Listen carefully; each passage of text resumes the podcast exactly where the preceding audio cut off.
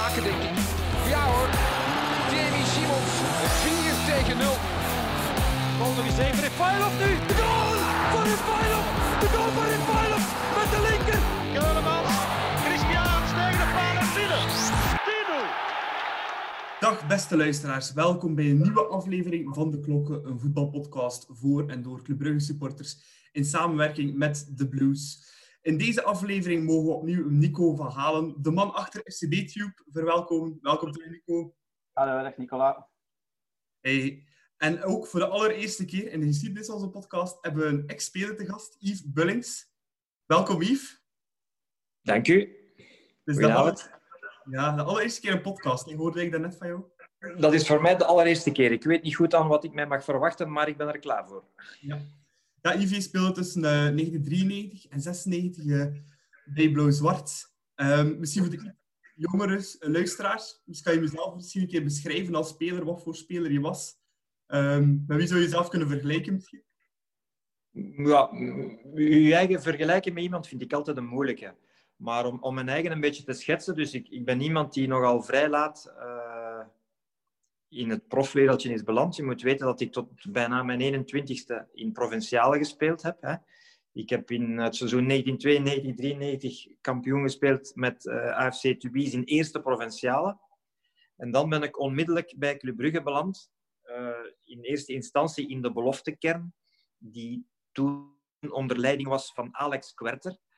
Uh, dat was een hele moeilijke overgang voor mij, maar wel een, een terechte. En vooral de beloften hebben heel nuttig geweest om de stap te maken van uh, eerste provinciale naar een topclub in eerste klasse, die Club Brugge toen toch ook al was. En ja, zij moeten die progressie gezien hebben, die de, allee, de, dat progressiepotentieel dat er nog was om eventueel naar de A-kern door te stoten in eerste instantie.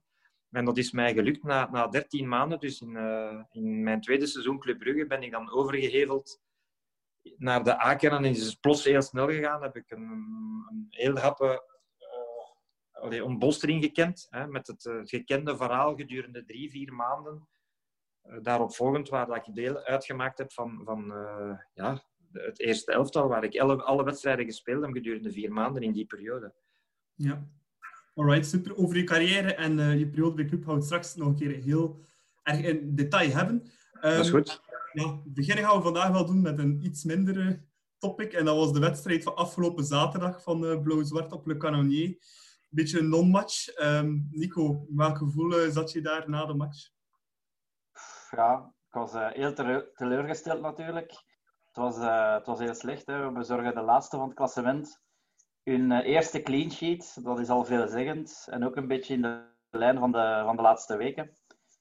ik vond dat club weer, heel inspiratie, inspiratieloos speelde. We konden zelfs maar één keer binnen het kader trappen op 90 minuten tijd. Dus ja, dat zegt al redelijk veel.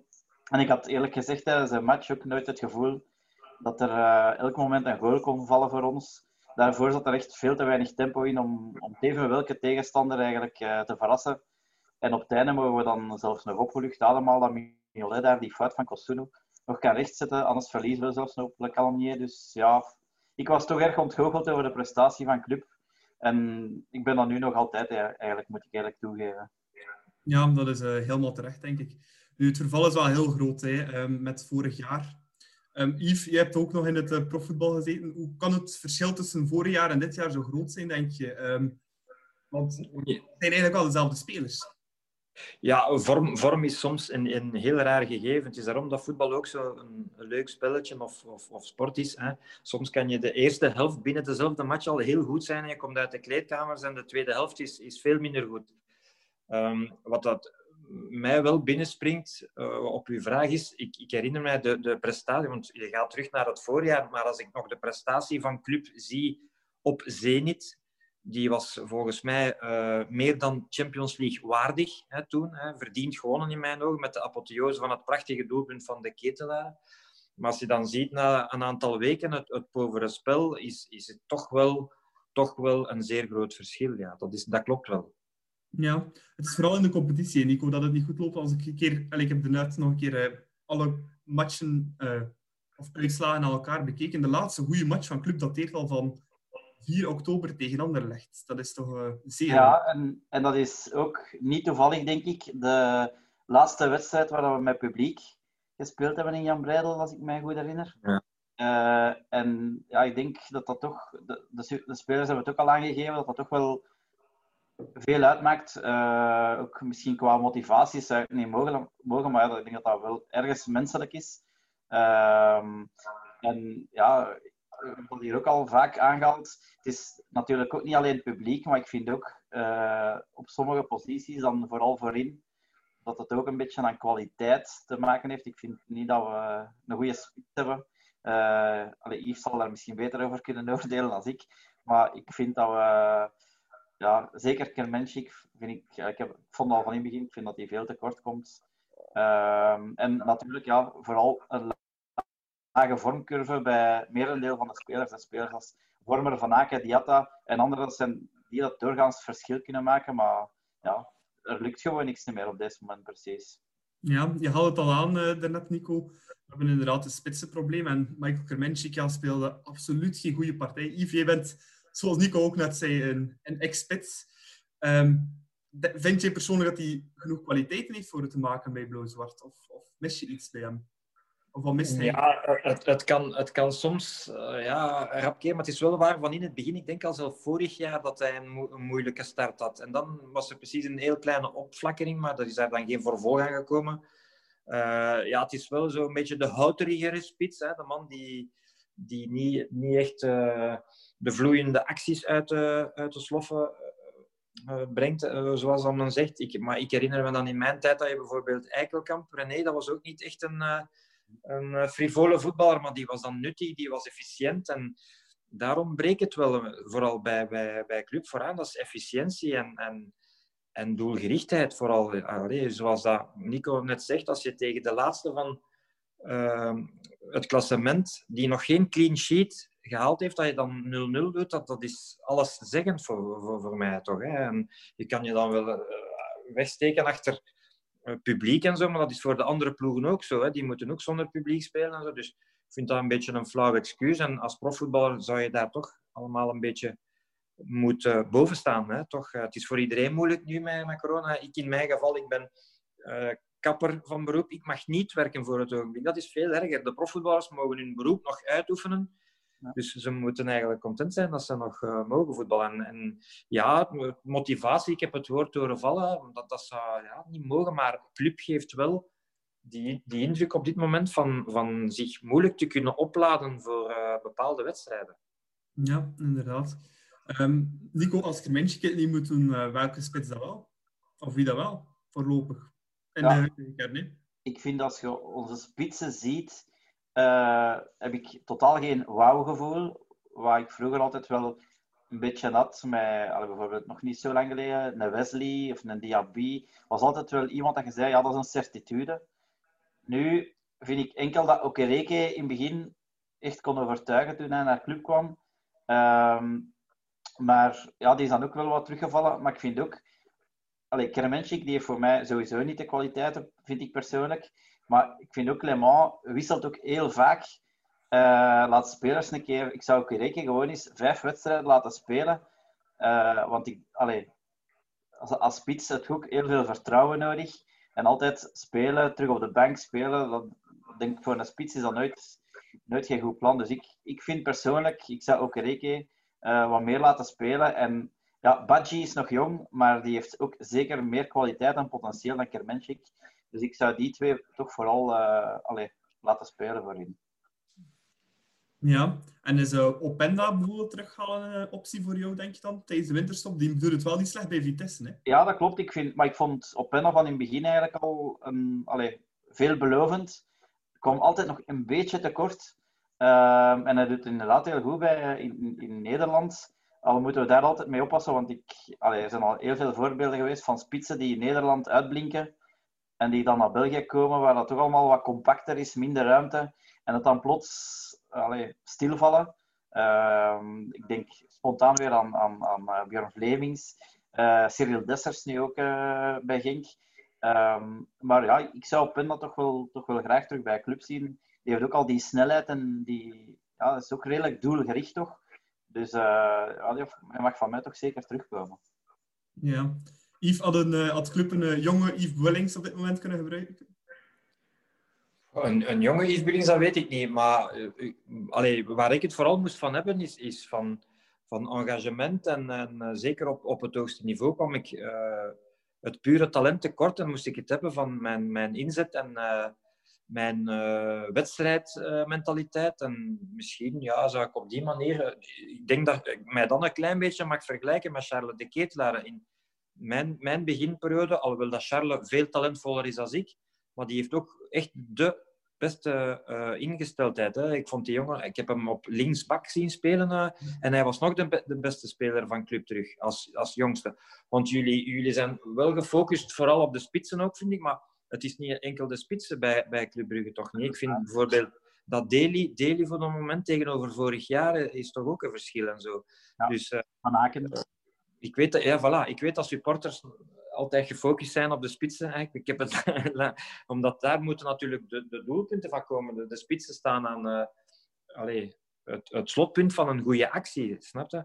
Uh, natuurlijk, ja, Kremencic. Ik volg het daarvoor niet te goed om die jongens hun prestaties te kunnen analyseren. Jullie zien alle wedstrijden uh, elke minuut. Dus voor mij is dat wat moeilijker om, om dat perfect te kunnen analyseren. Maar ja, bon, uh, het is wel vreemd dat de, de, de, het verschil is wel te groot met vorig jaar en, en, en dit seizoen. Dan spreek ik vooral voor club in zijn geheel. Ja, ja. en um, Nico zei het net ook, is, is dan voor de spits dan niet bijvoorbeeld beter om um, ja, vijf, vijf, zes matchen op een rij te kunnen spelen in plaats van... Ik was ook zo. Ik moet eerlijk zeggen, ik, persoonlijk, ik kom misschien een beetje uit, ik was ook toch graag uh, ja, dat, dat je een continuïteit had. Dus dat, je voelde het vertrouwen van je coach. Natuurlijk, het is allemaal veranderd. Hè. Nu spreken we van uh, de, uh, de beurtrollen. Hè, en, en, en dat er zoveel wedstrijden zijn om dan fris aan de, aan, aan, de wedstrijd te kunnen beginnen. ik geloof daar ook minder in. Ik, ik, ben, ik ga ervan uit dat je moet je elf beste spelers die voorhanden zijn moet opstellen. En, en beurtrollen en zo, ja, daar, daar ben ik ook niet zo voor te vinden, eerlijk gezegd. Ja, Nico, moet er dan in uh, januari dat er een spits moet komen, lijkt vrij duidelijk. Uh, wat voor type moet dat zijn? Uh, ja, wat elke ploeg wil zoekt, denk ik. Ene dat met de ogen toe kan scoren. Maar ja, dat is natuurlijk niet, dat vinden niet op 1, 2, 3. Maar ja, een kleine, snelle, een, een lange, bonkige. Oh, ja. Wel kan bijhouden? Dat is een hele goede vraag. Ik, ik, ik ja, een, een, een type Wesley zou ik nog altijd uh, wil graag zien spelen. Want het, het, Wesley was niet echt de pure topschutter, maar die liet ook wel de anderen beter spelen. Uh, dat, ik vind ook, um, want ik, ik, had nu daar straks het voorbeeld van de spitsen aangehaald, uh, omdat ik vind dat op andere posities we wel genoeg kwaliteit hebben. Enkel voorin vind ik niet dat we, dat we echt veel, allee, misschien genoeg kwaliteit hebben. Maar ja, natuurlijk, als een Wesley daar vooraan staat, de bal is kan bijhouden, dan kunnen mannen als een Diatta, als een Van Aken, een Vormer ook een beetje mee opschuiven. Uh, vormer meer infiltreren. Um, dus ja, ja zo'n type. Ik weet dat ze met Benteke uh, druk bezig waren in de transferperiode. Die kan ook wel een balkje bijhouden, natuurlijk. Is ook niet echt een scorende spits. Um, maar ja, ik denk wel een spits die anderen beter dus spelen, dat, dat zou ook al heel veel helpen, denk ik. Ja, dat denk ik ook. Nu, um, dit weekend was ook de eerste keer dat uh, onze coach een beetje publiekelijk in vraag werd gesteld, Philippe Clement. Um, Yves, je hebt ook verschillende coaches gehad bij je club. Vind je dat uh, terecht of, of je carrière dan? Kan dat een ja. verschil maken? Kan het soms opsteken met een trainer? Dat is een van de grote redenen waarom ik geen trainer willen worden ben. Dus uh, natuurlijk, als je trainer wordt, dan weet je dat je op, op een zeker moment daar wordt mee geconfronteerd. Hè. hij is nu al een paar jaar in een, serieus succesverhaal, maar dan weet je ook dat je op een moment wordt dat moeilijker. Het enige wat ik wel uh, vind van Clement, dat hem nu iets minder, nu, hij begint zelf al een lichtjes gelaten indrukken, maar over een paar weken werd er heel slecht uh, gereageerd na een wedstrijd, vond ik. Hè. Dat is ook in de pers gekomen dat er uh, ja, bij, bij club iets te bitsig werd gereageerd na een slechte prestatie. Of het was altijd de fout van de scheidsrechter of de fout van dit of de fout dat is iets dat mij wel een beetje is opgevallen. Vorig jaar was daar natuurlijk ook totaal geen sprake van. En, dat, en, en dat zijn dingen waar je als topclub wel moet uh, boven staan. Zeker als je coach bent van een, een topclub. Hè? Ja, nee, absoluut. Uh, Nico, Uh, vind je terecht de, de kritiek op Clement? Ja, ja eigenlijk, eigenlijk wel. Omdat, zoals ik al zei, ik denk dat hij ook een beetje te weinig vertrouwen geeft aan sommige spelers door constant te, te laten switchen tussen bank uh, en basis zelf. Uh, ik vind ook dat de spelers niet altijd op hun beste positie worden uitgespeeld of in, of in het beste systeem. Bijvoorbeeld, ik, uh, ga nu het voorbeeld van Clinton Matta. Als, in een 3-5-2 systeem vind ik die fantastisch als uh, rechter centrale verdediger eigenlijk. Maar in de 4-3-3 vind ik het een, ja, een gewoon goede rechtsback. Maar niet voor het zeggen, wauw. Hetzelfde met Mechelen, die past ook in die 3-5-2 als centrale verdediger, die, die het een beetje opkuist, vind ik, doet dat ook heel goed. Dus ik, ja, sommige spelers renderen ook veel minder in, in een ander systeem, vind ik. En uh, ik vind dat hij ook soms vreemde wissels doet uh, tijdens de wedstrijd. Maar dat is natuurlijk... Uh, hij zal het al iets beter weten dan ik. Ehm, maar eh, ja, sommige dingen steuren mij ook inderdaad, gelijk Yves die gelatenheid. Um, ik herinner mij na de, na de, toen de wedstrijd werd afgefloten tegen Moes Kroon, uh, het handje klap met alle spelers. Uh, ja, dat zijn momenten. Uh, ik ging mijn tv bijna op de grond gooien en hij zit ondertussen een handje klap te doen. Ja, dat is... Dat is een beetje effectief tv tegen de grond. Dat ik wel gescheeld, maar, ja, maar dat zijn inderdaad dingen die, die, mij, die mij ook wel een beetje storen. Als er, ook als hij daarna in de persconferentie dan zegt van ja, ik, ik kan niet klagen over de inzet en de mentaliteit. Ja, sorry, dat vond ik nu toch wel eigenlijk.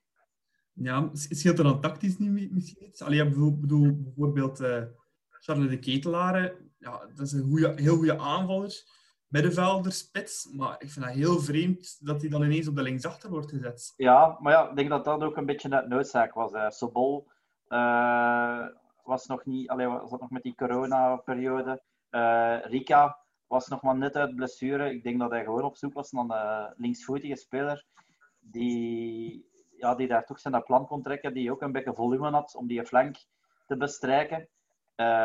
En ik denk dat je dan daar uitgeklapt bent en enkel nog bij de ketelaar... Dan, dan, is, toch, dan is het toch raar dat je dan, dat je dan 4-3-3 blijft spelen in plaats van 3-5-2. Want het was wel een heel duidelijke 4-3-3 zaterdag. Dat was geen 3-5-2. Ja, inderdaad. Dat, dat vind ik dus ook. Ja, dat vond ik uh, heel traag. Nu, um, ja, het komt een match aan tegen Zenit en tegen Sint-Truiden uh, dit weekend. Um, die jullie het uh, al fataal aflopen moesten, daar slechte resultaten vallen, Yves. Ja, tegen Zenit denk ik is het misschien wel de, bijna de belangrijkste wedstrijd van het jaar al, hè, ondertussen. Enfin, elke volgende wedstrijd is de belangrijkste natuurlijk, zeker als het slecht gaat. Maar ik denk dat het voor club moet een opportuniteit zijn om, om de, nou, de stilaan uh, slechte spiraal te doorbreken. En ik denk dat ze thuis tegen Zenit, dat hebben ze hier ook al bewezen. Ja, en vooral om, om, om minimum die derde plaats toch in, uh, in de poelen te behouden. Uh, ja, het zal, het zal toch een belangrijke wedstrijd zijn, ook voor Zenit. Dus het zal misschien een heel ander verhaal zijn als in Zenit. Ja, daar misten ze wel een paar spelers, geloof ik, herinner ik mij. Dus ja, het is, het is, levensbelangrijk. En dan, maar je hebt het daar straks ook gezegd, in die competitie is het nog, nog iets minder als, als, als in de Champions League. Dat is een beetje vreemd. Um, maar club heeft wel het potentieel. Want allee, ze hebben dat ook wel al met momenten bewezen natuurlijk. Je moet het kunnen blijven brengen natuurlijk. Hè. Een topclub moet elke, elke wedstrijd die ze gaan, die presteren. Maar laten we vooral beginnen met, met tegen Zenit. Hè. Proberen, het, die negatieve spiraal uh, te doorbreken terug. Dat zal heel belangrijk zijn, want anders wordt het ja, stilaan toch wel uh, ambetant. Ja. Nico, denk jij dat uh, op de hakbijl gaat terechtkomen als hij slechte resultaten haalt woensdag en zaterdag? Ja, dat is heel, een beetje het lot van een coach, denk ik. Ja. Ik denk dat dat ook een beetje zal... Misschien, allez, ik weet het niet, misschien zal het ook een beetje afhangen het gevoel van de spelers. welke, wat zij uitstralen van Um, ja, zijn we uitgekeken op de coach? Is, is het effect uitgewerkt? Ik denk dat dat ook soms, allee, ik denk dat dat wel gebeurt, dat ze ook een beetje een rondvraag doen soms bij, bij de spelers. Um, ja, hij heeft natuurlijk wel zijn verdiensten hè, bij club, dat mogen we zeker niet vergeten. Lemma, hij zal ook wel wat, nog een beetje marge hebben, een beetje foutmarge. Niet vergeet dat hij ook de, de Champions League gehaald heeft met ons, uh, kampioen gespeeld. Dus ik denk wel, ja, in een slechte periode zullen ze hem denk ik ook niet direct ontslaan. Um, Maar ja, het is... Het is Ja, op, dit, op dit moment, als ik mag onderwijzen, op dit moment heeft de slechte periode nog niet veel consequenties. Hè. Je zijn Nee. nog al, mo- maar, maar moest je niet overwinteren en, en, en, en moest je eh, ja, nu nog twee, drie keer in, in, in competitie, ja, dan wordt het een heel ander verhaal. Maar vooral dat overwinteren, ik denk, want club, club wil als club vooral stappen zetten, denk ik, naar dat Europees niveau. En ze willen absoluut ook met het nieuwe stadion dat gaat komen, ze willen echt wel die stap naar hè, Europees eh Chile aan die top te willen. En dat is nu de frustratie dat dat een beetje vastzit, denk ik. En, eh, Ja, maar ik denk ook dat het bestuur daar dan misschien ook wel iets, eh, het misschien nog iets beter had moeten doen als ze echt die ambitie willen van, van Ja. als tweede. En dan zien dat we eigenlijk niet echt een deftige spits hebben. En hetzelfde op middenveld hebben we eigenlijk één valabele... eh, ja, misschien wel, misschien wel. Ja. allee, dan, dan had het bestuur denk ik ook wel iets meer ambitie mogen uitstralen als ze echt willen doorstoten. Misschien wel. Misschien wel. Daarvoor, maar ik voel heel goed dat ik hier met twee echte supporters aan het praten ben. En, en, ik- en ik begrijp jullie reactie heel, heel goed hoor. Maar ik, ik zou nog niet panikeren. In mijn ogen is er absoluut geen, geen man overboord. Eh, de prestaties zijn zeer eh povertjes maar ik vind dat de consequenties nog altijd... Hè, we spelen nog altijd mee voor de titel volgens mij. We zijn toch altijd december. Ja. En, en je zit nog altijd in, in, in overwint, allee, overwinteringsmogelijkheden. hè. Dat is toch mooi. En, en, maar ja, en ik denk dat, dat de speler en, en Clement op kop dat wel beseft dat het, dat het beter moet. Maar jullie, ja, ik, zoals Nico zegt, als- als je vindt dat het potentieel... Natuurlijk, als je kijkt naar Beerschot, dat is waar. Die staan op kop. Maar waarom staan die op kop? Omdat Olzauer fantastisch draait. En de andere jongens, zijn naam snap mij dat daar gisteren dat mooi... Ja, dan zie...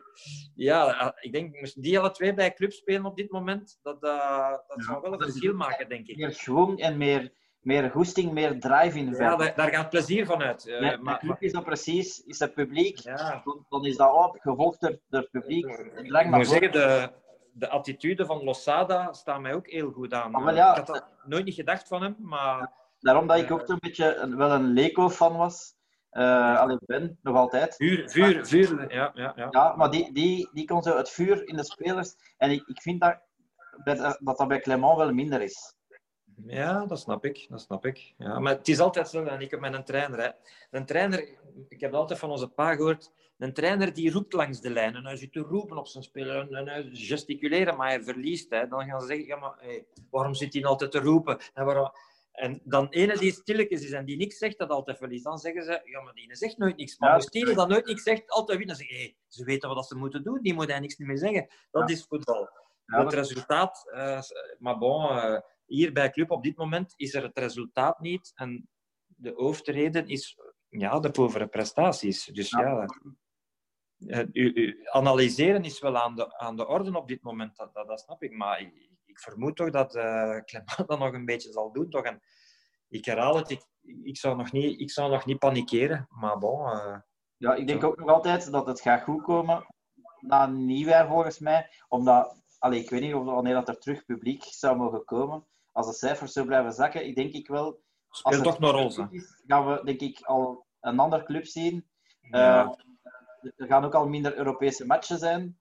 Eh, dus de vermoeidheid gaat naar beneden gaan. En wie weet dat er nog één of twee misschien gerichte transfers bij kunnen komen. Ja. Dus als die Januari. zouden kunnen... Allee, dat, dan gaan we al een heel ander club zien volgens mij. Ja. Dat, dat denk ik ook, ja. Ja. Laat ons hopen in ieder geval. Nu, ehm, ja, ik denk dat we genoeg kommer en kwel hebben voor deze aflevering. Eh, we gaan ons richten op de leuke zaken in het leven. En eh, we gaan ons meer focussen op onze centrale gast van vandaag, Yves eh, Bullings. Ja. Eh, je zei het al net in de intro kort. Ehm, tussen eh 93 en 96 eh, speelde je bij Blauw-Zwart. Ehm, hoe ben je daar eigenlijk terechtgekomen? Je bent pas op, denk ik, op je twintigste prof Ja. Ja, ik, ik was zelf bijna 21. Dus ik, ik was zeker niet in mijn jeugd het, het jonge voetballertje die, die zei dat hij droomde van profvoetballer te worden, zoals er veel jongetjes doen. Bij mij was het gewoon graag voetballen. En bij mij in de familie draaide alles om het voetbal. Mijn papa voetbalde, mijn broer voetbalde, mijn onkels voetbal. Dus ehm, mijn ambitie op mijn 17e en mijn 18e was om in het eerste elftal van het plaatselijke SK Halle te spelen, hier hè, in mijn geboortestad. En dan is er een bepaalde late ontbolstering gekomen op provinciaal niveau, dat ik plots allee, on- ongelooflijk veel doelpunten begon te maken. En ook in een ploeg speelde die tweemaal uh, na elkaar kampioen speelde. En natuurlijk, toen waren er nog geen sociale media en zo, maar in de kranten en, en, en club heeft, heeft mij dan vier keer komen uh, discreet, dat moet ik wel zeggen, dat is iets dat ik altijd blij, discreet komen scouten. Hè, terwijl ik wel begon te weten van andere clubs, zoals RWDM, Bever, Waregem, Genk in die tijd. Die, dat, dat mijn, mijn vader zei, vandaag kom Genk kijken, vandaag kom die kijken. Maar club is eigenlijk maar uh, voor de pinnen gekomen, zoals dat wij zeggen hier in Alle, uh, op een moment dat het concreet werd. En uh, ik moet toegeven, ik zal het nooit niet vergeten, want in mijn jeugd was ik absoluut geen Club Brugge supporter. Ik was een, een Standaard supporter. En, maar de dag dat ik op club, op Olympia toen nog ben binnengestapt, heeft op mij zo'n indruk gemaakt dat ik tegen onze pa zei, hier wil ik komen voetballen. En ook de, de aanpak van Hugo Broos in die tijd. En ja, ik ben dan op mijn op mijn twintigste, ik heb het daar straks al gezegd, een, eh, als laadbloeier eh, eigenlijk in het profvoetballer, ja, profvoetballer kunnen worden.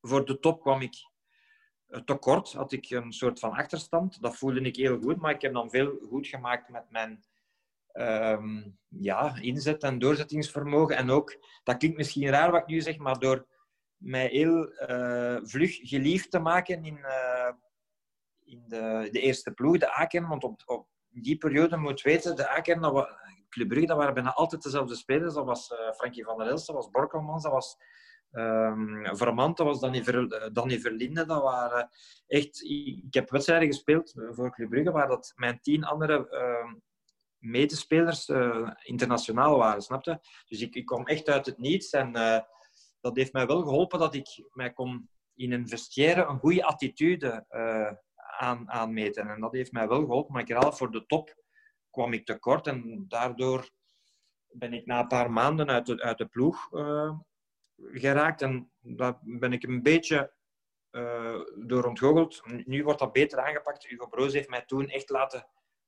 Hoe zeggen ze dat? Uit, uitgeperst. Hij had mij een keer moeten vlugger doen rusten en zo. En, uh, en jammer genoeg heb ik daarna eigenlijk bijna niet meer in beeld geweest nadat ik mijn vijfjarig contract heb getekend eigenlijk eh, voor de Aken. Hè. Dat is jammer. Nu, um, je zeker op provinciaal voetbal. Hoe, hoe, pas je dan aan om dan eens bij een topclub in België te gaan voetballen? Dat verschil moet enorm geweest zijn. Maar ja, maar, maar club heeft dat heel goed aangepakt. En, en ook het verhaal dat zij naar mij toen, toen deden, want bijvoorbeeld Genk, dat toen net naar eerste klasse kwam, uh, Beveren die gingen mij direct in de, in de aken uh, gooien. Hè? En dat ging een beetje misschien echt voor de leeuwen gooien. En daar was ik misschien niet echt klaar voor. En Club heeft dat toen heel goed ingeschat.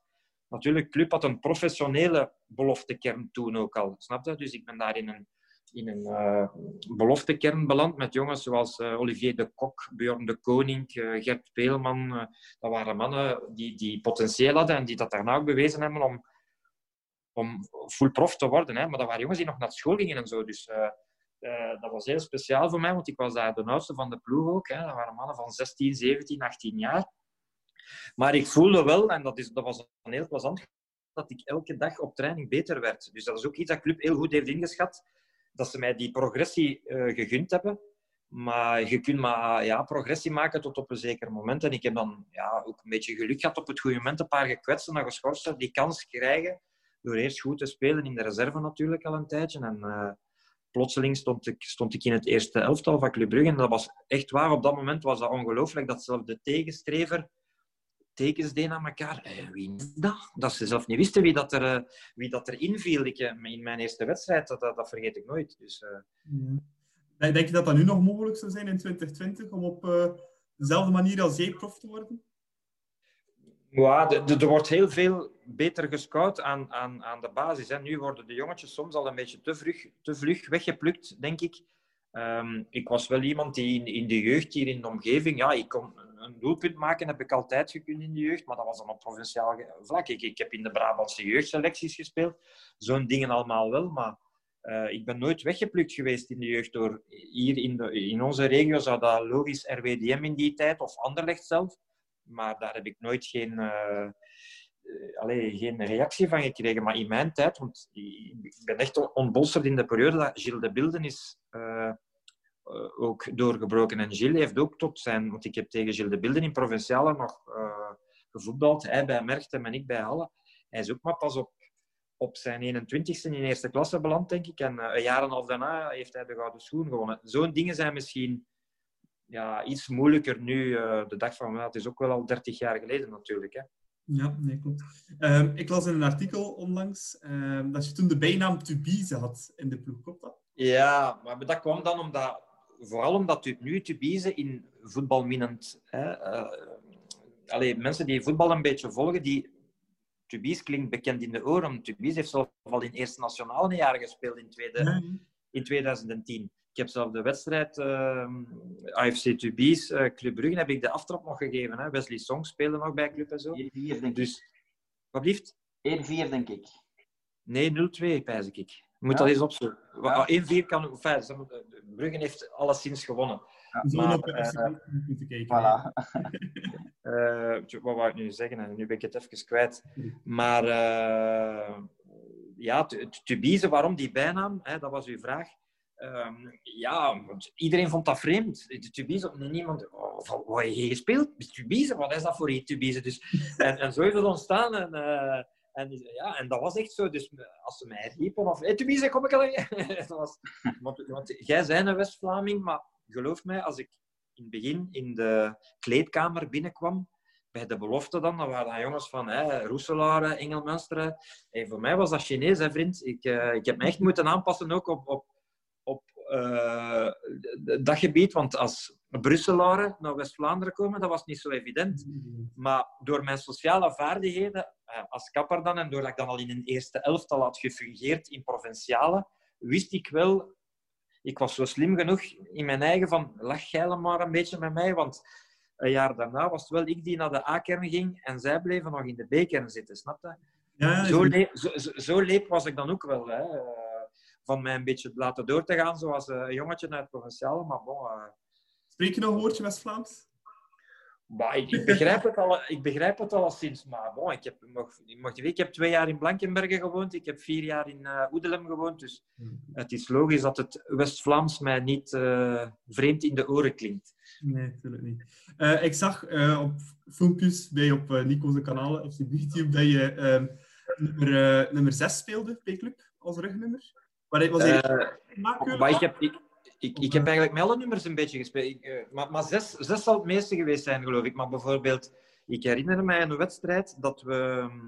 Uh, Club Brugge staan daar in 94. en dat was toen dat VTM zijn tweede kanaal... Dat is zelf een heel, een heel gezocht truitje. Ja. Omdat da, daar is maar één wedstrijd mee gespeeld. Ja, en dat was zo in Trozen. En ja. mijn opvallende kanaal 2 was dat toen. hoeveel, dat ze mij daar al achter gezegd hebben voor dat truitje te kunnen hebben. Maar dat is iets dat ik ooit geschonken heb aan mijn onkel. En die, uh, ja, die heeft dat ook altijd als een reliquie um, bijgehouden. Dus, uh, en uh, dan had ik de, dat was bij mij nummer 12. Dus ik heb, ik heb wel met de verschillende nummers wel gespeeld bij clubs. Hè. Ik denk dat Nicola het vooral heeft ook op de wedstrijd, op de beroemde match op Oostende. Want dat was inderdaad met de nummer 6 daar had ik nummer 6, ja, dat, dat maar, klopt. Maar ik heb eigenlijk voor de rest van mijn carrière bijna nooit met de 6 gespeeld. Ik, ja. in, de, in de spits speelde ik meestal met 9 of 11. Maar ja. ik moet wel toegeven dat ik zelf nooit niet echt veel belang geëcht heb uh, aan welk nummer. Op het einde van mijn carrière, dat was dan terug in Provinciale, heb ik wel mijn laatste drie jaar elke jaar met mijn leeftijd gespeeld. Dus dat was dan 40, 41, 42 en dan, en dan ben ik gestopt. Dat was gestopt. dat was genoeg geweest. Ik kon, er maar, kon er maar twee cijfers op. Ja, voilà, voilà, voilà. het was niet juist dat je zelf hebt gekozen voor dat nummer. Het was uh, eerder Nee, nee. Ik zeg het, op dat gebied kon ik mij ook zeer nederig uh, opstellen en, en maakte het mij niet veel uit eigenlijk met welk nummer dat ik speelde. Ja, die, zeg, die, die match op Oostende, je speelt dan drie Heb jij die gezien, Nico? Heb jij die gezien? Ja. ja ik heb die gezien, ja. ja. Drie goals met, een assist. Ja, de, ik, ik kreeg nog altijd aan de assist het meeste belang. Waarom?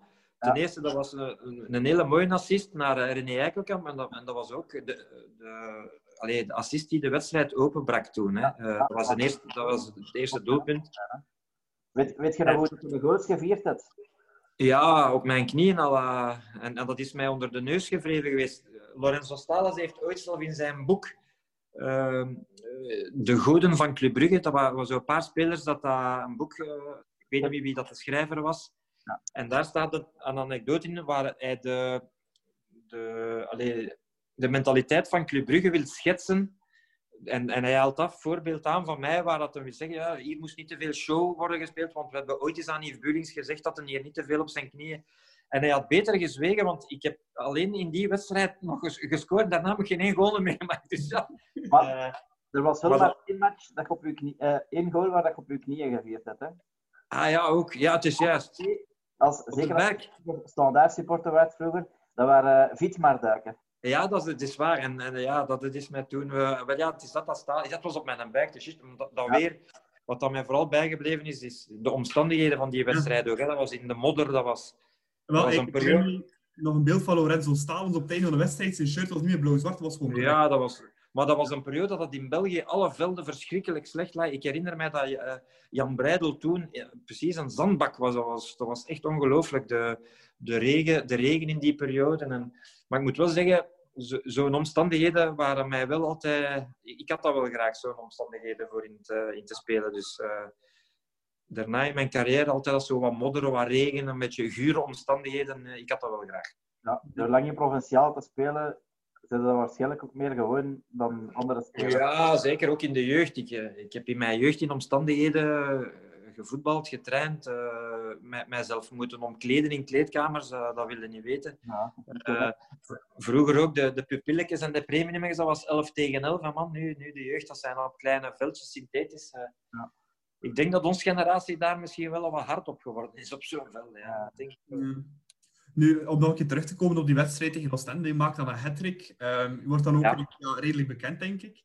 Ben je dan heel veel op aangesproken dan in die, in die periode? Maar lu- luister, ik ga nog eens herhalen wat ik daar straks zei. Doordat ik een beetje een verleden had en een beetje wist dat ik met journalisten en dan mijn sociaal eh vaardigheden... Ik moet ook wel zeggen, ik ben altijd iemand, nu nog altijd, redelijk down to earth. Dus eh, dat waren zelfs de mooiste complimenten nu nog, als ik van vrienden of, of kennissen waren. Die zeggen, Yves, je bent altijd dezelfde of, of je bent nooit niet veranderd. Maar op dat moment... Ehm, er, komt wel wat op u af. Zie je? Eh, ik, ik herinner me heel goed dat ik de maandag na die wedstrijd echt een persconferentie voor gans eh, schrijvend en filmend België gegeven heb. Eh, en, en dan moet je wel even rustig de voetjes op de grond. Maar ik ben daar altijd heel spontaan mee omgegaan en, en gewoon mijn eigen geweest. En ik had daar totaal geen problemen mee. Dus om mijn verhaal te doen voor, voor de pers eigenlijk. Ja. Ehm, je meest spectaculaire match die je misschien ooit hebt gespeeld was de kwartfinale van de Europa Cup op, eh, ja, op Stamford Bridge Chelsea. tegen Chelsea. Ja, maar, en, en- maar ik heb daar eigenlijk... Dat gaat heel raar zijn wat ik nu zeg. Dus dat is het hoogste wat ik bereikt heb als voetballer. Hè. Zeker en vast. Hè. Kwartfinale, beker der beker.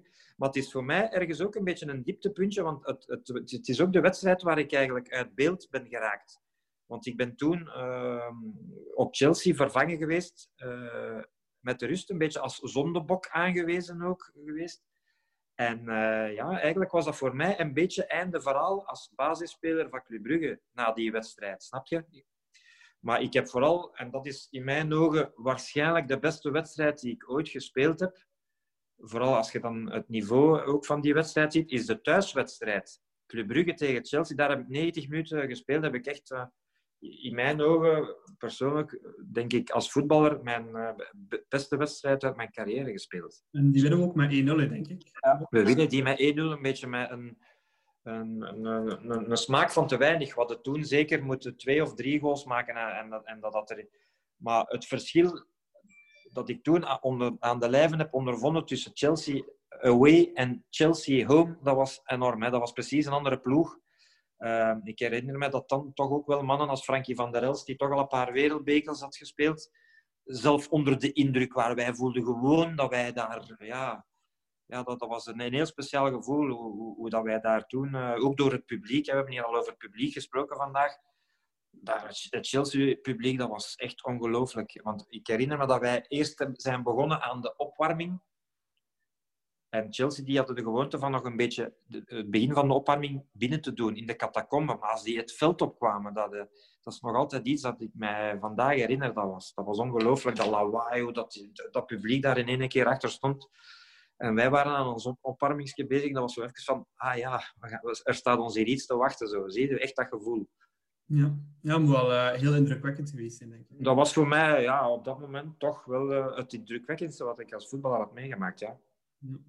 Nu, um, daarna, zo, je zei het zelf net, kom je een beetje uit, uit de kijker bij club, of je komt een beetje uit beeld. Uh, hoe is het bij jou een beetje op zijn einde gelopen bij club? Hoe zijn die laatste ja, maanden, jaren uh, daar verlopen? Ja, pas op. Dus, dus nu heb ik die, die wedstrijd van Chelsea uh, Club, dus dat was maart 95. Maar toen had ik ook net mijn uh, contract voor vijf jaar getekend. Dus, dus ik, ik had een contract van vijf jaar als prof. Dus ik had eerst een, een tweejarig stagecontract bij de belofte. Dat is na een jaar en een half opengebroken geweest. En toen heb ik door meneer Van Hoven een full profcontact gekregen van vijf jaar en een half, snapte? Dus ik, uh, eigenlijk had ik uh, een, een, toekomst verzekerd van vijf jaar profvoetbal. Daar was altijd heel veel om te doen. Hugo Broos was daar zelf tegen dat jonge gasten zo snel een, langdurig profcontract kregen. Dat was dan om, om hun, eigen te verzekeren dat, dat ze hun spelers konden vooruit. Dat was na het Bosman-arrest en zo. Nog maar een paar jaar. Dus clubs begonnen daarop zo te reageren door, door langdurige contracten te geven. Maar ik heb toen uh, dat seizoen was dan bijna op zijn einde, hè, maart, april. Maar je moet dan wel weten, mijn eerste volledig eh, seizoen in de A-kern, dat was dan wel het jaar dat Stanic, Spehar gekomen zijn. Dus dat club had, dat is de laatste keer, ik ben daar wel fier op dat ik daar deel heb van uitgemaakt. Dus uh, het seizoen 95, 96 heeft club de laatste keer de dubbel gewonnen. En daar was ik dan toch... Allee, 23 van de 34 wedstrijden heb ik toch op het scheidsrechterbad gestaan. En uh, daar ben ik eigenlijk fier op. En, en, en de paar keer dat ik Stanic is heb mogen vervangen in de 86e minuut of in de 84e minuut, waren eigenlijk ook nog hele goede herinneringen. En besefte ik dat het voor mij gewoon moeilijk was om, om aan, aanspraak te maken dan op een, op een basisplaats. En uh, ja, daarna, ik had goesting om te spelen, je had ervan geproefd en een gans jaar op de bank. En ik ben dan ja, uh, via Beveren, Denderleeuw en al de andere clubs waar ik gespeeld heb, heb ik eigenlijk in mijn ogen, volgens mijn uh, mogelijkheden, nog een mooie carrière gehad eigenlijk. Ja, nee, sowieso. Um, je hebt wel nog één keer tegen club gespeeld, hè, Nadine? Oh. Uh, oh, ik, verschillende keren, verschillende keren, verschillende keren. Ik heb zelf een heel goede herinnering. Uh... Een heel slechte herinnering aan heeft. Ja, ik heb met de beker... Ja. Na 2000, 2001, ik was op die match in de, voor de beker, La Louvière, Club Brugge. We verliezen daar met 2-1 en Yves geeft de assist op Tilman. En vijf minuten voor tijd ook nog een keer op Missé ja. Uh, ja. Ik ben daarvoor nog altijd een beetje kwaad op hem. Maar bon. Is het waar, jong? Ah, wel, die, match, die match staat ook wel in mijn top 3 van beste wedstrijden. Want dat was echt een, wed een wedstrijd. Uh, want wij, wij hadden toen, geloof ik, drie, drie op. Uh, ik weet het niet meer hoeveel. Maar we hadden heel weinig punten. We stonden de allerlaatste.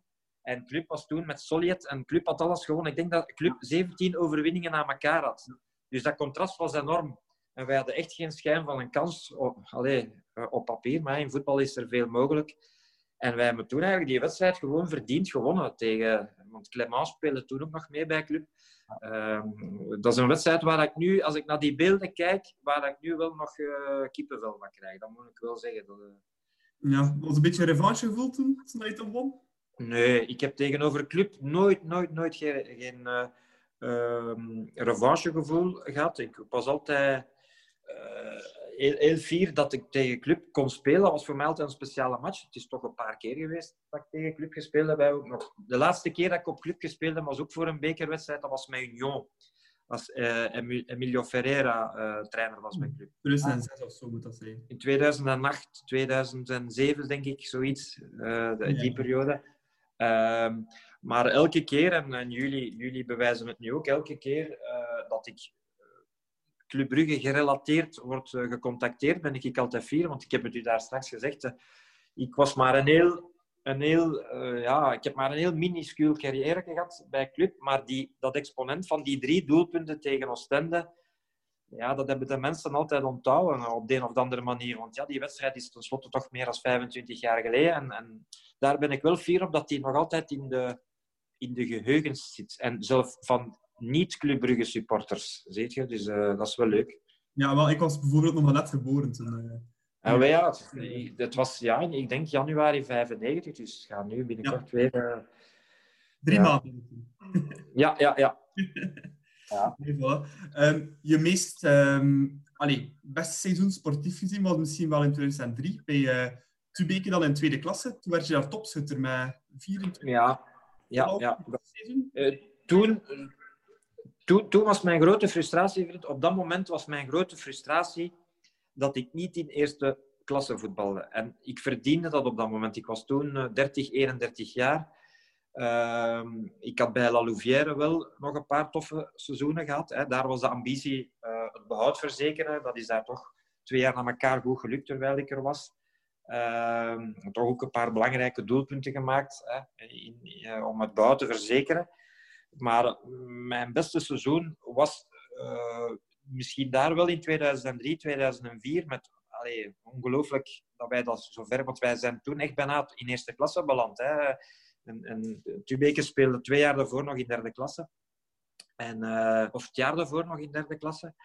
Maar uh, op dat moment, ik, als, dat durf ik van mijn eigen zeggen, verdiende ik van in eerste klasse te spelen. Bij een, bij een club als pakweg Beveren of Lokeren of uh, Moeskroen, zo clubs van die naad, zou ik zeker mijn mannetje kunnen staan. En mijn door omstandigheden uh, lukte dat dan niet. Ik ben heb ik tien jaar, maar versta mij niet verkeerd, ik heb tien jaar in tweede klasse gespeeld, maar ik heb mij wel tien jaar goed geamuseerd in tweede klasse. Vooral omdat ik bij volwaardige profclubs heb kunnen spelen, zoals RWDM, Beveren. en dat was, wel, dat was wel gemakkelijk, dat je dus twee keer per dag kon trainen en zo, en je toch nog wel prof voelde eigenlijk. Mm -hmm. Ja, ik denk bij RWDM was dat toch ook, hè, dat je toch heel heel goed seizoen. Want mijn, ik heb het al eens gezegd in een van de eerste afleveringen dat ik erbij was. Mijn, mijn vader die is voor RWDM.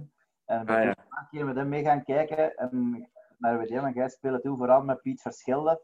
Ja, die, die bakte er niks van. Maar, maar, nee, maar toen was want Van Osbeek... de naam toen eigenlijk. Dat was zo... Maar het waren jij wel dat, dat, dat elke keer voor de goal zorgde. Hè? Maar, daar was het een beetje de fout van Club Brugge. Dat ik niet in eerste klasse speelde. Waarom? Uh, Club had mij al twee jaar uitgeleend. En, en het derde seizoen wouden ze van mij centen maken en wouden ze mij definitief verkopen. En, en Oostende was zeer, zeer geïnteresseerd in mij. Hè. Met het verleden dat ik de, de, op Oostende, dat was in je carrière dus zo van ploegen waar je altijd goed tegen speelt. En Oostende was zo'n ploeg voor mij. En Dennis van Wijk, die wou mij absoluut uh, erbij doen in eerste klasse. En uh, ik herinner mij De Vroeg, dat was zelf Patrick de Koster. Patrick de Koster, dat was een hele uh, een heel gedoe. Maar club heeft toen uh, voet bij stuk gehouden en ze wouden mij definitief verkopen en niet verhuren wat Oostende wou doen. En dan op een zeker moment heeft RWDM via, dus Van Osbeek was toen manager van RWDM, en heeft Van Osbeek Wesley Song verkocht aan GBA, omdat Wesley niet in tweede klasse wou blijven. En met die centen dat ze dan van Wesley heeft Club aan mij, uh, RWDM aan mij en Piet Verschilde gekocht als ho, nu zijn wij al kampioen of Verschilde en in tweede klasse. Dat was garantie voor 40 doelpunten. En, uh, en ik heb eigenlijk, mag dat zeggen, twee voor individueel topjaren gehad. Ik heb meer dan 40 doelpunten gemaakt, maar die hebben, geen, die hebben niet in de verf gestaan omdat wij, wij, wij geen kampioen gespeeld zijn en zelf niet in die tijd de eindronde van tweede klasse zelf niet hebben kunnen spelen. En daardoor uh, heeft dat verhaal bij, bij, mij van RWDM niet, niet genoeg kleur. Ja. Ja. Zie je, ik had liever wat minder goals gemaakt, maar kampioen gespeeld met RWDM en tweede, en tweede seizoen in eerste klasse terug met RWDM staan. Dat was de bedoeling, maar dat, dat is niet gelukt, jammer genoeg. Ja, je hebt heel veel mooie momenten meegemaakt in je carrière, maar wat was je minst favoriete periode uit je profcarrière? Ah, wel, dat is heel gemakkelijk uh, qua antwoord. Dus ik, ik ben gelukkiglijk gespaard uh, gebleven van heel veel blessures. Uh, allee, ik mag dat zeggen, uh, ik ben daar nu nog altijd een, een, beetje het bewijs van, want anders loop je op je 48ste geen marathons. Nee, ja, maar, ik ook in een filmpje van de, de, lokale televisie dat je... Ja, ja, ziet je, de, de mensen hier in, in, in de regio, de mensen spreken mij meer over, over het lopen dan over de voetbal eigenlijk. maar dus, ik, na mijn slechtste jaar, en dat was dan ook blessure gerelateerd, uh, was in Beveren in 97. Hè, en dat was ook wat een pech dat ik had. Dus het eerste jaar uitgeleend door club. En net in dat seizoen uh, heb ik een pubalgie uh, opgelopen. Dus een buikspieroperatie. Dus een gans jaar niet gevoetbald. En het was met Yves Bulings bijna gedaan. Want voor hetzelfde geld beland ik daar terug in provinciaal. Dat kan in voetbal soms heel snel gaan, hè? dat weten jullie ook. Maar gelukkig is er Denderleeuw geweest. En Denderleeuw die hebben in, in mij vertrouwen gehad. En in, in, in Denderleeuw in 97 heb ik dan een beetje mijn rehabilitatiejaar gehad, waar ik plotseling uit terug uh, goals maakte. En toch ook dat jaar 25 doelpunten in tweede klasse, dat was ook mooi. En ik was terug in het, in het parcours om... Uh, Allee, er werd van mij teruggesproken, want je bent heel snel uh, vergeten ook in het voetbal soms. Ja, nee. Dat klopt. Nu aan uh, alle mooie verhalen komt een einde ook aan een profcarrière. Maar uh, ja. je hebt het net al laten vallen, maar je bent niet echt in een zwart gat gevallen. Hè? Want je hebt nu je eigen zaak. Ja, maar dat wist ik van in het begin al. Als ik met, met, voor club getekend heb in 1993, wist ik in mijn achterhoofd, ik heb mijn diploma van kapper. Mijn vader had een kapperzaak. Ik heb met bij mijn papa ook mijn opleiding genoten als kapper. Dus ik wist als er met mij iets overkwam, en dat was toch een geruststelling, wist ik dat ik op het, uh, in het salon terecht kon. En ik heb het dan zodanig lang getrokken, het voetballer zijn, dat mijn vader uh, eigenlijk bijna op pensioen was en dat ik dan eigenlijk de zaak overgenomen heb als hij uh, pensioengerechtigd was. En tot nader orde is dat ja, nog altijd, en op dit moment is actueel, is dat zeer triestig hè, dat je je beroep niet mocht uitoefenen. Er is ook heel veel over te doen. Maar een zwart gat ook niet. Ik bewust niet in het voetbal gebleven. Bewust niet in het voetbal gebleven. Waarom? Omdat ik vooral zelf nog graag sport en wou sporten naast mijn drukke zaak. En dat is mij uh, vandaag uh, nog altijd... Allee, lukt dat heel goed en je mag daarvoor niet kwaad op mij zijn, want het voetbal is voor mij echt een, een, een afgesloten hoofdstuk. En nog dat hier aan mijn vrouw, aan mijn familie. Ik, ik volg het voetbal echt, echt, echt van op afstand. En uh, er zijn... Dat ik misschien, er zijn weekends dat ik eigenlijk, uh, of, of soms dinsdags van mijn klanten moet horen wat dat de resultaten, of, of uh, je die goal van die of hij die heeft later gezien. Dat het is echt, zo werkt met mij. Als ik dan jongens zoals jullie bezig hoor, dan, dan voel ik die passie en graag supporter zijn voor een club. En, maar dat, dat is bij mij uh, uh, nu, nu veel, veel, veel minder. Hoe fier dat ik ook wel nog ben, ik herhaal het, dat mannen zoals jullie mij contacteren om hier mijn eerste podcast, eh, podcast door te maken eigenlijk. Ja. Um, heb je het gevoel dat je alles uit je carrière hebt kunnen halen dat je wil? Ah, wel ja, ik vind van wel. Soms, maar als je echt mijn geschiedenis kent, zoals ik ze u verteld heb, uh, dan begrijp je dat ik heel tevreden moet zijn.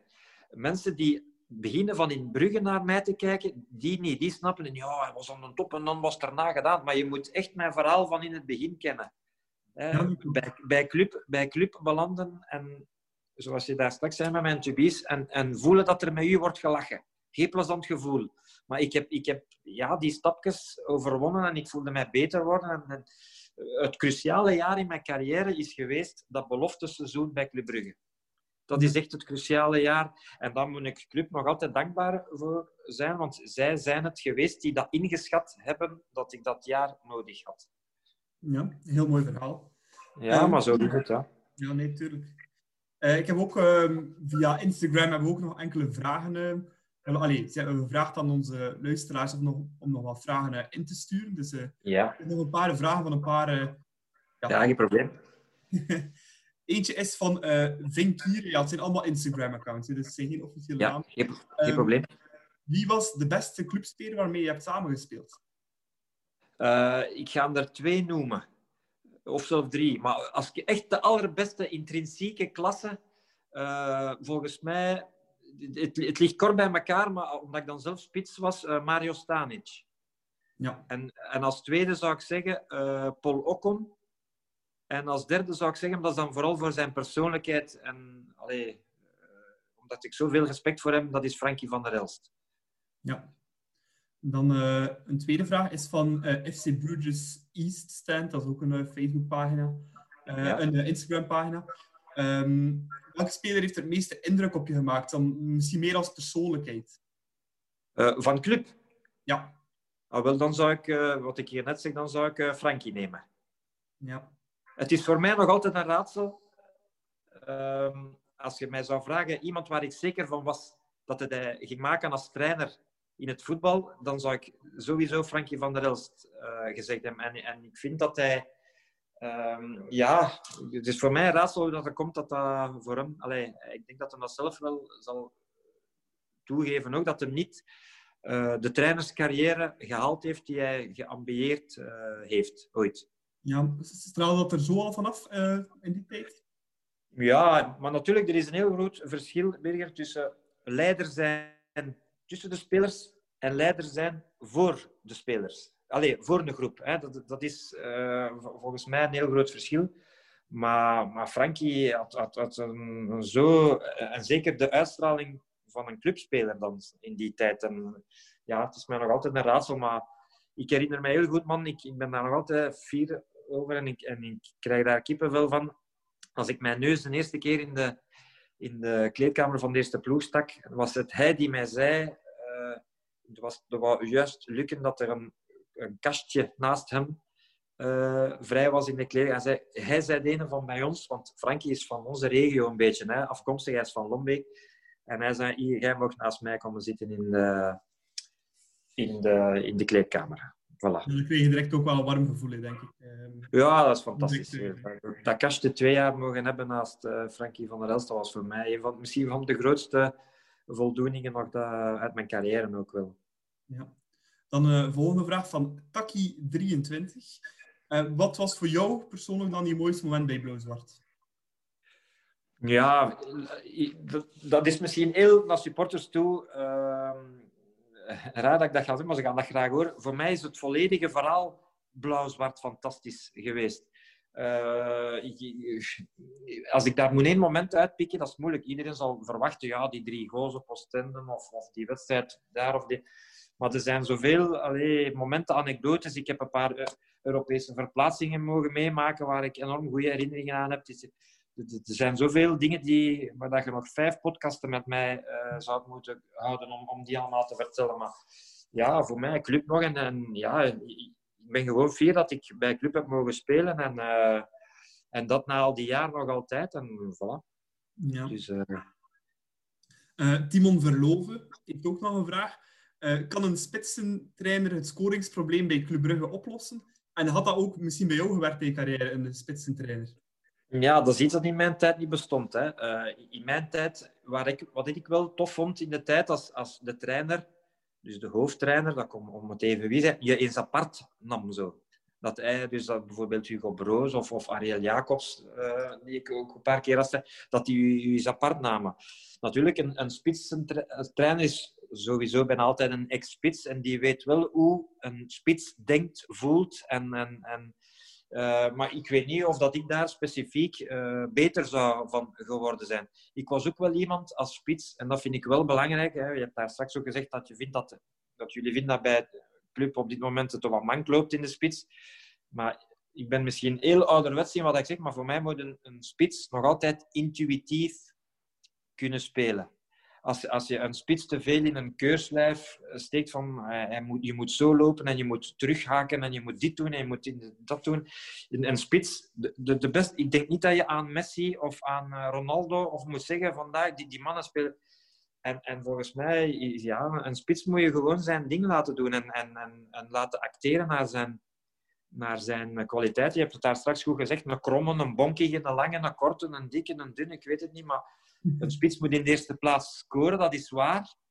Maar ja, ik herhaal het, voor mij is het, het, het sleutelwoord voor, voor, een spits zijn, intu, zijn intuïtie laten, laten gelden.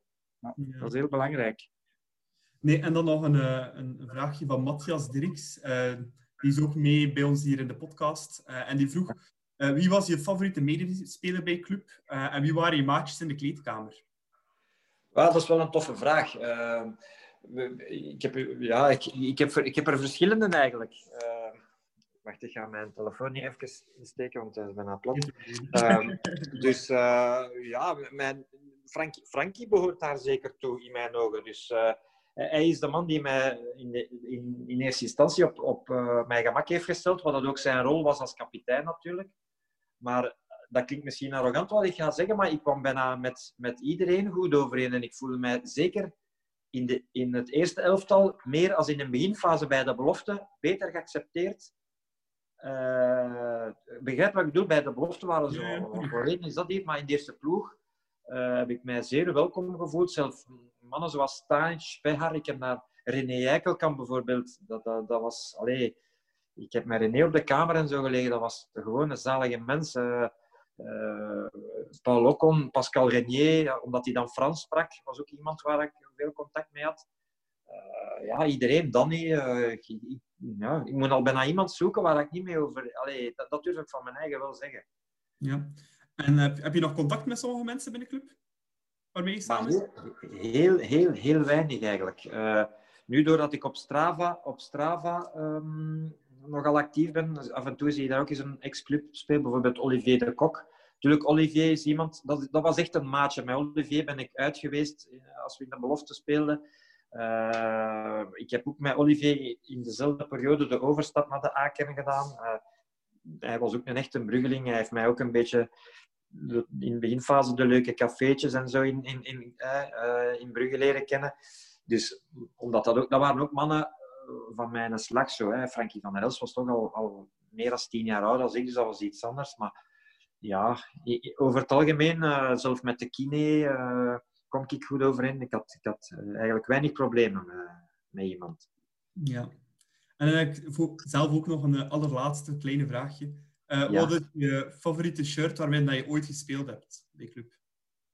Bij club dan. Maar ik, heb, ik, heb, ik heb niet, zo, met, met niet zoveel eh shirts gespeeld. Natuurlijk, er is één speciaal shirt geweest en ik denk dat dat door menig clubsupporter nog gezocht is. Dat is ooit eens een wedstrijd eh, dat we de eerste maal met het tweede net van VTM speelden. Dat was toen kanaal 2. En eh, dat was een heel speciaal shirt. Dat was ook de eerste keer dat, of toch een van de eerste keer dat uw naam op uw rug stond. Want in die tijd was dat niet zo courant dat eh, uw eigen naam op, op het truitje stond. En, maar eh, ja, verschillende. Ik, ik heb wel de overgang meegemaakt bij club van Puma naar Adidas. Dus ik heb met Puma-truitjes gespeeld en met Adidas-truitjes. Dat ook nog wel, dat herinner ik mij. Maar zo voor direct, ik heb nog één, één sh- shirt hier hangen, boven in mijn, in mijn logeerkamer. Maar voor de rest heb ik, goh, ik heb bijna niks meer. van. Ik heb alles weggegeven. Ik heb aan mensen dat ik wist dat ze, dat ze het als reliquie gingen eh, beschouwen. Dus ik heb eh, wel, wel mijn, mijn albums, waar dan mijn artikels en veel foto's en zo. Maar truitjes en zo heb ik niet meer veel eigenlijk. Ja. Oké, ik denk dat we dan eh, een beetje rond zijn met heel het verhaal eh, van jou bij club. Dat is, eh, zeer leuk om te horen. Ja, en tof. ja, en dan kunnen we nu stilletjes aan overgaan naar het volgende. En dat is Ja. de Kasje Cup. Ja, Jan. En voortgaan. Ze kunnen niet volgen. Nog altijd. Goal! Goal, goal, goal! Hij is erdoor, Keuleman. Hij is erdoor. De inspanning van het jaar. Ja, de Cup dus. Dat is de prijs voor de speler, eh, medewerker, eh, supporter, noem maar op, die iets met club te maken heeft, eh, die we een keer in de bloemetjes willen zetten. En, eh, Nico, jij mag de kop afbijten vandaag. Oké. Ehm, ik kies deze week voor eh, Balanta. Ehm, ik heb gehoord dat zijn geringe speelminuten vooral te wijten zijn aan privéproblemen. Ehm, en door het feit dat iets geschorst is tegen Zenit, kreeg Balanta nu de kans om eh, terug wat matchritme op te doen tegen West-Kroen. Ik vond dat hij dat heel goed deed. Eh, hij was een van de weinige lichtpunten zaterdag, eh, naar mijn mening. En ik hoop dat, dat, hij, dat dat ook kan bevestigen tegen, tegen, tegen Zenit. Want een Balanta die klaar is voor het grote werk, ik denk dat we die toch wel zeker kunnen gebruiken. Ehm, dus ja, om, om hem een beetje te steunen, krijgt hij van mij deze week de eer achter zijn naam. Ja, leuke nominatie, Nico. Alleszins bedankt. bedankt. Eh Yves, je had ook een hele leuke nominatie voor vandaag. Ja, toen, toen je mij een beetje eh, het verhaal van de podcast had eh, allee, getoond. En die, had ik die vraag al zien passeren. En spontaan, ik heb daar echt niet over moeten nadenken, eh, kwam Pascal Plovy eh, bij mij in gedachten. Omdat dat toch iemand is die Club Brugge uitstraalt op alle manieren. Is zelf ex-speler geweest, is nog altijd actief, is ook een echte Bruggeling. Is denk, ik zelf een beetje eh, supporter ook nog. Hè, als soms. Dus en, eh, ik had met hem ook een heel goed contact. Ik heb met hem mogen samenspelen. Hè. Dat was dan hoofdzakelijk wel eh, in het reserve-elftal, omdat als ik ombolsterde, was hij een beetje op zijn uh, retour. Maar ik heb Broer altijd een fantastische kerel gevonden. En dat was ook iemand die mij, waar ik van voelde dat hij mij ook wel uh, graag had. Om nog eens op een van uw vragen daar straks terug te komen. En uh, daarbij spontaan uh, Pascal Plovy bij mij. Ja, als nominatie. Ja, heel mooie nominatie. En die is ook nog steeds uh, materiaalmeester bij Club. Dus, uh, ja. nog iets actueel. Uh, ik zelf ga kiezen voor een speler ook, maar iemand die niet echt in vorm is. Wel iemand die 125 matchen op een rij voor club heeft gespeeld. Dat is Hans van Aken. Um, ja, hij zit misschien nu wel een iets mindere periode, maar ik vind het als speler enorm straf dat je zo lang fysiek kan volhouden om 125 profmatchen op rij te spelen zonder eentje te missen. bij club hebben enkel Frankje van der Elst en Fons Bastijns ooit beter gedaan.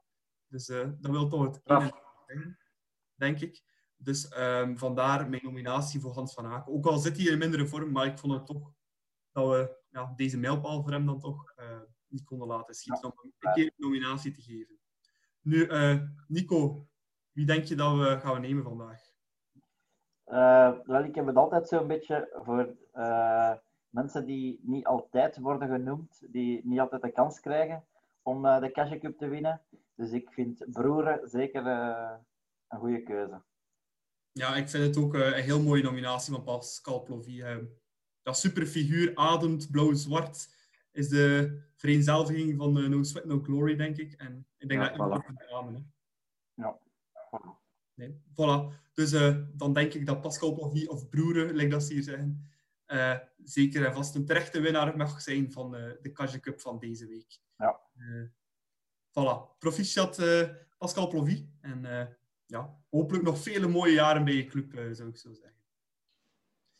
Yes, en dan zijn we al gekomen aan het uh, laatste deeltje van deze podcast. Dat is een uh, voorbeschouwing van de wedstrijd nu woensdagavond tegen Zenit Sint-Petersburg.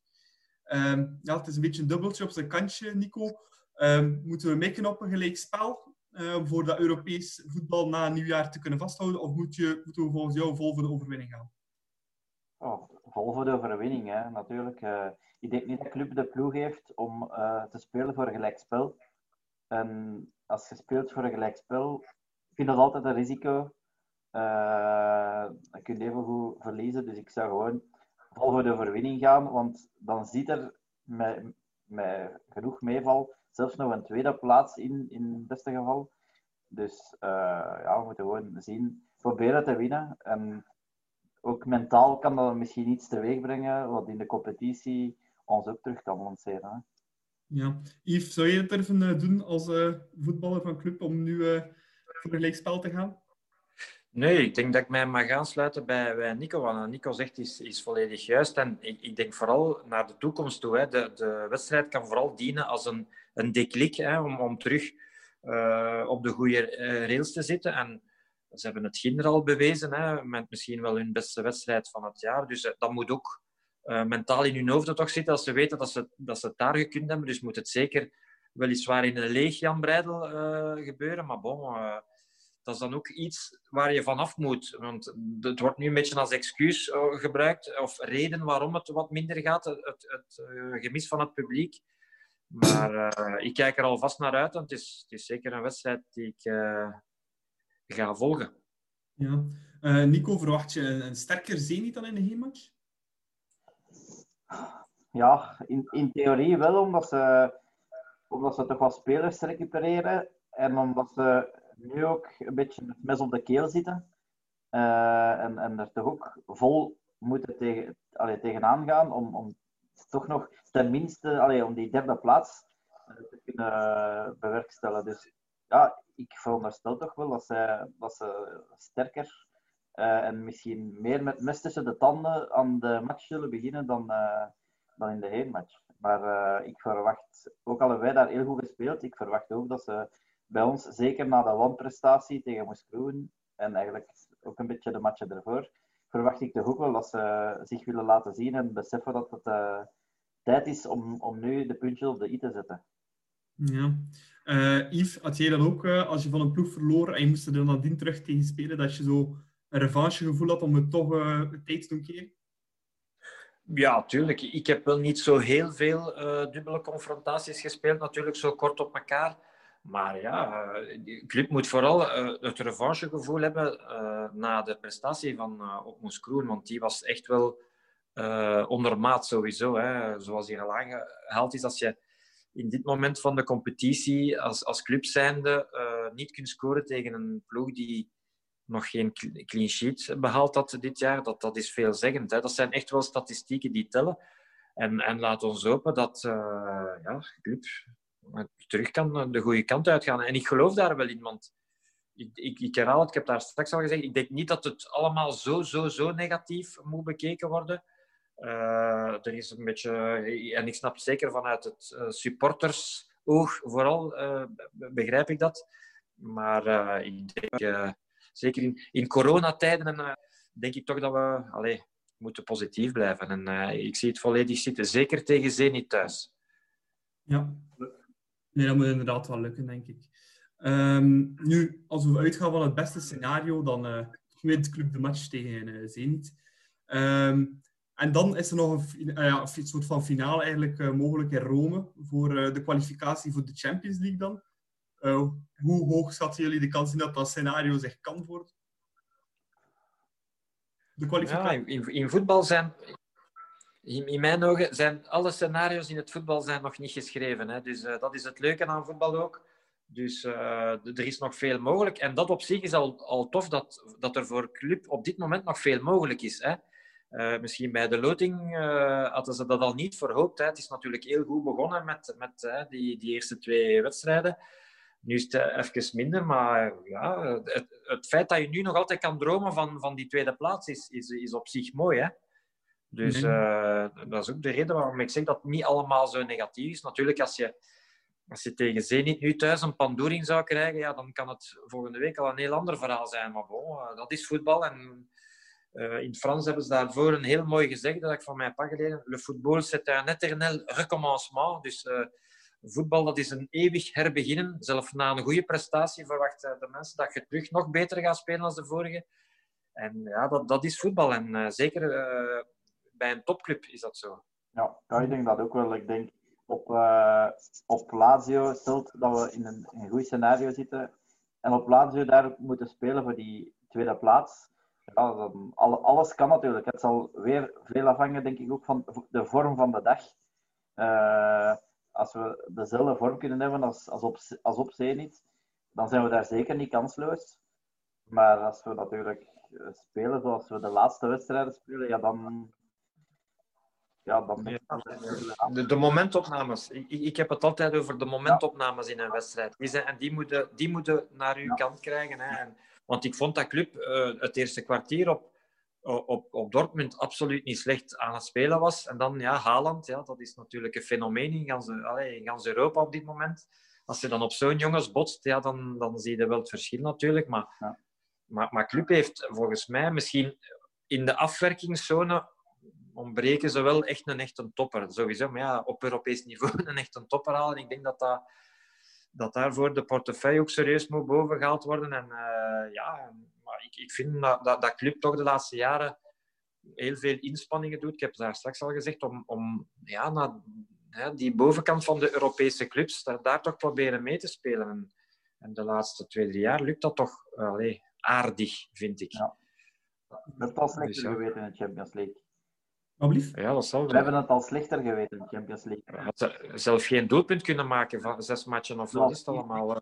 Dat we nu nog altijd kunnen spreken over eventueel die tweede plaats. Ah, ja, het is dat. Het is, uh, al, ja. uh, al goed, eigenlijk. Hè. Nee, inderdaad. Ja. Nu, om uh, de allerlaatste vraag van deze podcast. dan vraag ik altijd een pronostiekje voor de wedstrijd. Nico, wat denk je dat gaat worden thuis tegen Zenit? Um, twee. 2-1 voor club. Ja. Yves? Ik ga een keer zot doen. Ik zeg uh, 3-0 voor club. Voilà. Daar teken ik uh, met beide handen voor. nee. uh, ik zelf ga kiezen voor een, um, een heel fel bevochten 2-2. Uh, lekker spannend ah, ja. maar toch de Europese kwalificatie voor. Ik denk dat we daar misschien ook wel ergens voor, voor, zo, zouden voor tekenen. Ja, ja misschien wel, ja. Voilà, dan uh, zit deze podcast er ook voor vandaag. Eerst en vooral uh, wil ik uh, Yves bedanken voor erbij te zijn en voor tijd voor ons vrij te maken. Het was heel fijn voor je erbij te hebben. Heel leuk anekdote. Het was wederzijds, jong. Het was echt plezant. Ik wist niet goed aan wat ik mij mocht verwachten, maar het was, het was heel plezant. Ja, ik ben blij dat je het zo leuk vond. Ja. en ook Nico, uiteraard, om opnieuw erbij te zijn. Ja, dat is graag gedaan, Nicola. Dat was heel tof. Voilà. super bedankt in elk geval. Uh, en dan is het allerlaatste dat ik ga doen, is onze kanalen herhalen. Dat is uh, podcast.bluesfcb.be voor als je een mailtje naar ons wilt sturen met vragen, opmerkingen, suggesties of andere zaken.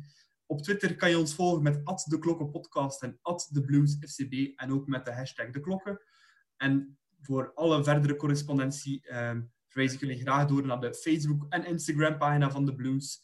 Daar kun je ook uh, linkjes vinden naar onze podcast. Bedankt voor het luisteren en tot een uh, volgende aflevering van De Klokken. Tweede is Tom goal! Het is 3-4! Ryan Tom komt er Daar is Overbeer en daar is Eino. Hij gaat die vierde maken, denk ik. Ja hoor, Jamie Simons, 4 tegen 0. Volgende er eens even Refailov nu. De goal voor Refailov. De goal voor Refailov met de linker. Helemaal.